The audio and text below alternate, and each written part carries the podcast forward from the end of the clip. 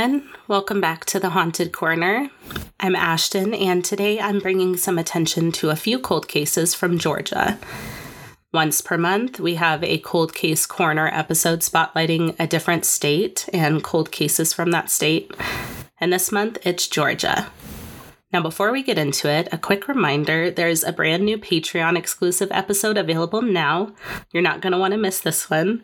It's the story of a man named Big Nose George, whose death was somehow even more interesting than his life was. If you support the show on Patreon and the at the $1 per month level on up, you'll have access to the Patreon exclusive episodes that are released, and you also get early and ad free access to the regular episodes. Plus, you support the show and me. It's just me holding down the fort over here, and every little bit helps. Head over to patreon.com forward slash the haunted corner to join now. And now, back to our regularly scheduled programming. As of 2023, there are over 11,000 cold cases dating back to 1980 in Georgia alone. Each one of these cases deserves attention, and if I could cover them all, I would. If you have any information about the cases discussed today, please use the contact information listed in the show notes and on the blog post. Let's get into it. Up first, we're heading to Douglas, Georgia in 2006. The story begins with Doris and John Worrell. The couple had met in college at the University of Georgia, and it was love at first sight. After college, the two moved to Douglas to settle down in John's hometown. Doris began working as a teacher, and the couple welcomed three children two girls and a boy. John had once hoped to play golf professionally, but with the family continuing to grow, he knew he needed a steady income. So, to provide for the family, John opened up a family amusement center called John's Sport Park. The park was equipped with an arcade, a go kart track, an obstacle course, and a ball pit. The family was active in the community and at their church. One Sunday, while attending a church service, the family met a 15 year old girl from Venezuela named Paula Yarberry. She did not have immigration papers and had allegedly been abandoned by her guardian. That's when she showed up on the doorstep of the church, homeless and looking for help. Now, Doris, with her kind heart, quickly offered the teen a place to stay. What initially was supposed to be a few nights turned into Paula living with them permanently. She fit right in and became part of the family, helping to take care of the younger kids and eventually working alongside John at the sports park. Doris and John were also helping Paula pursue legal citizenship here in the US. Normally, Doris would stay home with the kids while John and Paula worked at the sport park, but everything changed one hot day in 2006. It was September 20th of 2006. The sport park was closed to the public that day because John and 19-year-old Paula had been planning a deep clean. Doris was helping to clean the kiddie tunnels that day. And around 9:30 a.m., John left to run an errand at the hardware store. So at this point, it was just Paula and Doris in the sport park continuing to clean. And that's when there was a knock at one of the doors. Doris went to answer it, and that's when Paula heard shouting, glass shattering, along with a single gunshot. Doris was shot once in the head, and part of her finger was reportedly severed as well, as if she had tried to cover her head before being shot. Around 11:15, John returned from the hardware store and found Doris's body before calling 911. There was no weapon found, no sign of the shooter, and Paula was not around either. She was later found hiding in another part of the park in one of the tunnels, terrified and traumatized from what she had witnessed. So now authorities were left with the difficult task of finding out who would want to kill this kind, loving woman and why. Lots of theories began to swirl as they usually do. One involved possible gang retaliation. Apparently, the sports park was a pretty popular hangout spot. And on one occasion, there were some people there who apparently had a gang affiliation, and John had asked them to leave after they were causing some trouble. So some thought maybe it was possible they came back to take revenge. That theory didn't really hold any water. Um, but then some information started to come to the surface, including the fact that John had had several affairs over the course of his marriage to Doris. Doris apparently knew about the affairs and they had tried to work through it. But then Doris began noticing that John and Paula, the 19 year old, basically daughter who they tried to adopt, that they were getting closer than they should have been. So she believed that they were having an inappropriate relationship. So now we cut to Paula being arrested at a restaurant on an immigration violation. As we remember, she wasn't in the country legally at that point, ever. She was facing deportation at that time. And this is when she allegedly told investigators that she knew more about Doris's murder than she had initially let on. So they're like, um, okay, can you give us specifics? And that's when she just shuts down. John had tried to bail Paula out, but this was blocked by the DA. And in a letter to immigration, the DA claimed that Paula was withholding crucial information in regards to the murder. And he also claimed that John was the main suspect in Doris's murder. It's always the husband, right? but there was no proof at that time. And because of that, they couldn't keep Paula, so she was ultimately deported back to Venezuela. John packed up the kids and moved to Florida because he couldn't live a normal life in his hometown after his wife's murder. Like, yeah, that happens, dude, when you're the main suspect. so while he's in Florida, the case goes quiet for a bit until an unexpected arrest is made in the case. A year and a half after the murder of Doris, Glidden Rodriguez and Brandon Cage were arrested on conspiracy to, co- to commit murder charges. Glidden reportedly worked for the family at one point, and investigators thought that they had information about the murder and were possibly working with someone based on the conspiracy charge to plan the murder. But after five weeks in custody, the two were released because of a lack of evidence. They didn't have any evidence, they just had a feeling. So, after moving to Florida, John once again uproots his family. He took the family dog to be euthanized, went and pulled his kids out of school, and moved to Costa Rica. And wouldn't you know it, Paula ended up in Costa Rica too. The two now live together and own several businesses.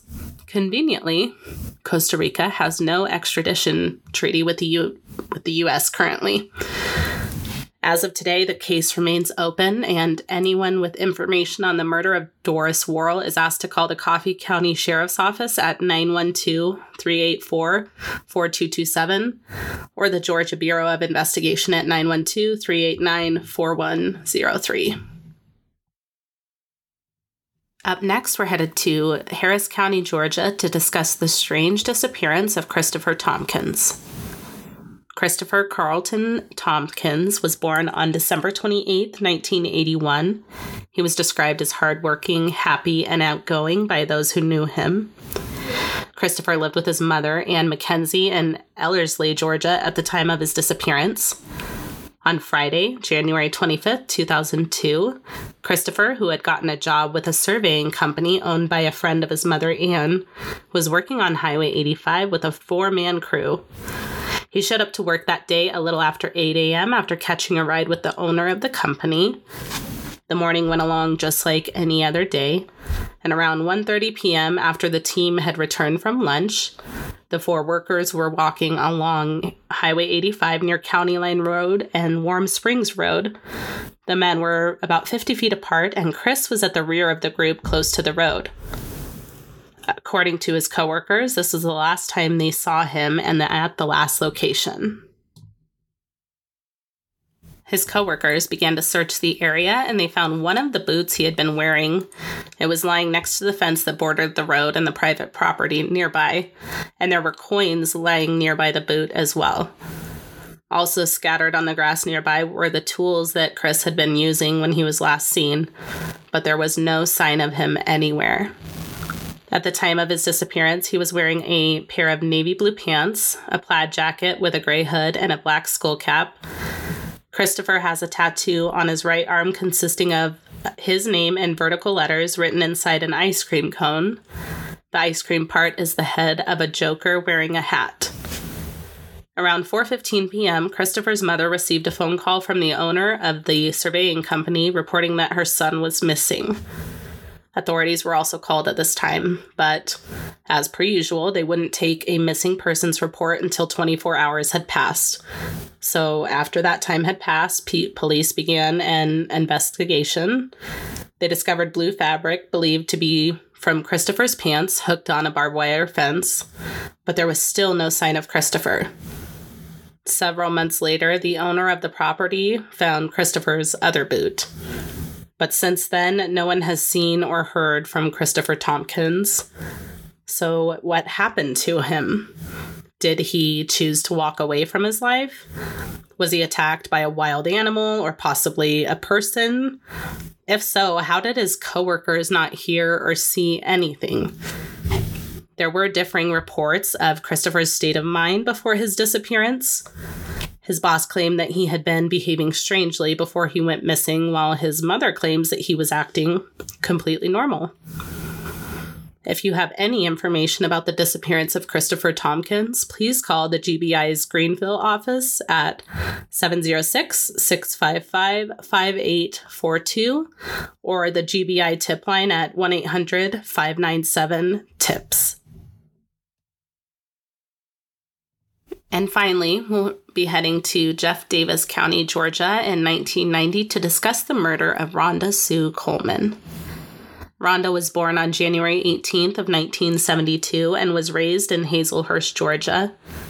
In 1990, Rhonda was a senior at Jeff Davis High School and a member of the Future Farmers of America and the Epilogue Y Club.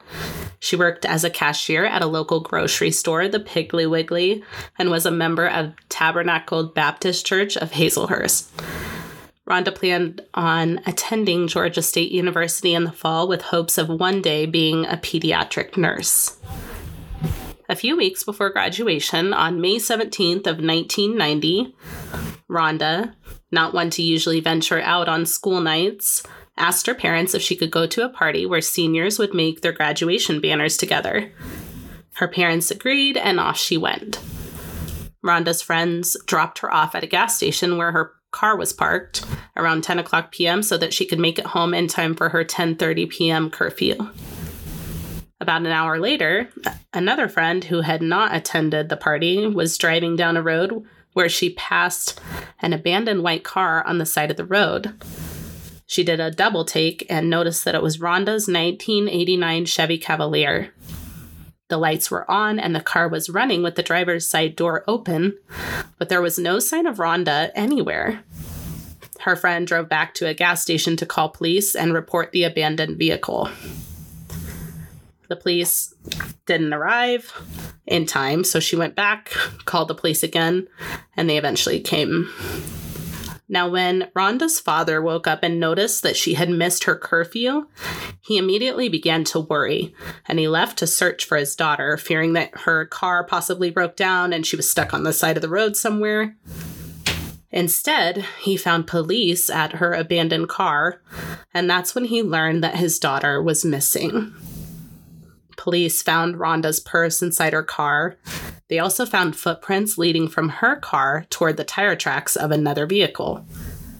These tire marks indicated that another vehicle, other than her friend who had passed, had pulled over on the side of the road that night. On May 20th of 1990, after three days of ground searches, handing out flyers, and helicopter searches, Rhonda's body was found by a hunter about 15 miles where her car had been found. It was in a rural, wooded area in Montgomery County, Georgia. She was still wearing the clothes that she was wearing the night she disappeared. She had been strangled before it being doused in gasoline and set on fire. She was only 18 years old at the time of her murder. Her death was listed as undetermined because of the state of her body. It was really difficult to pinpoint an exact cause of death, but her death was treated as a homicide from the beginning. Suspicions began to swirl about who would have a reason to hurt Rhonda. Family members were suspicious of Rhonda's ex boyfriend, Greg. Apparently, they had broken up just recently due to George's controlling nature, and he didn't take it that well. Rhonda's, Rhonda's father reportedly had to speak with him at least once to tell him to stay away from her in the days after the breakup because he wouldn't leave her alone. Greg was also known to carry a gas can in his truck. But his mother provided an, provided an alibi for him, and that was that. Police also looked into a guy named John, who was dating Rhonda's best friend at the time. He was also controlling, and Rhonda allegedly was encouraging her best friend to defy her boyfriend. Apparently, John had some borderline failures of a polygraph test, which polygraph tests are notoriously unreliable, anyways. But he also carried a gas can in his truck, and he'd recently been clearing timber where Rhonda's body was found. But despite this information, police were unable to build a compelling case against John either, and the case went cold. Rhonda's parents received her honorary diploma at Jeff Davis High School just two weeks after her body was found. Earlier this year, in April of 2023, the Coleman Baker Act was signed into law by Georgia Governor Brian Kemp named for Rhonda Sue Coleman, as well as another victim by the name of Tara Louise Baker. The law allows families of murdered victims to request that cold cases be reinvestigated to see if new technology can be used to analyze old evidence. The law also allows families to view the case file themselves if more than six years have passed since the incident. This case is still considered opened, and Rhonda's family is providing a $35,000 reward for information leading to the arrest and conviction of her killer. If you have any information about her case, please contact the Georgia Bureau of Investigation at 912 389 4103. And that is going to do it for this month's Cold Case Corner. If you have any information about any of the cases discussed today, please visit the show notes or the blog post for contact information. Any small detail that you can provide may be enough to crack open any of these cases. Thank you for tuning in today. I hope you enjoyed the episode. Also, I'm sorry for my voice. I'm still sick, trying to get over it. I have a pot of green chili waiting for me, so I'm about to go dive into that. That's my comfort food. Um, the sources for today's episode will be listed on the blog post for the episode at www.thehauntedcorner.com. I will link to the blog post in the show notes as well. Check out the other episodes of The Haunted Corner available now wherever you listen to your favorite podcasts, with new episodes dropping every Monday and Thursday.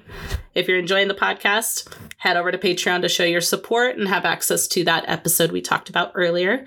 Follow us on social media and at The Haunted Corner on Instagram, Facebook, YouTube, and TikTok. If you're enjoying the podcast, be sure to tell a friend and rate and review wherever you listen. If you have a case suggestion or correction to share, please send it to thehauntedcorner at gmail.com or submit it through the website. Until next time, be kind and take care of yourselves and each other, and we'll see you soon. Bye.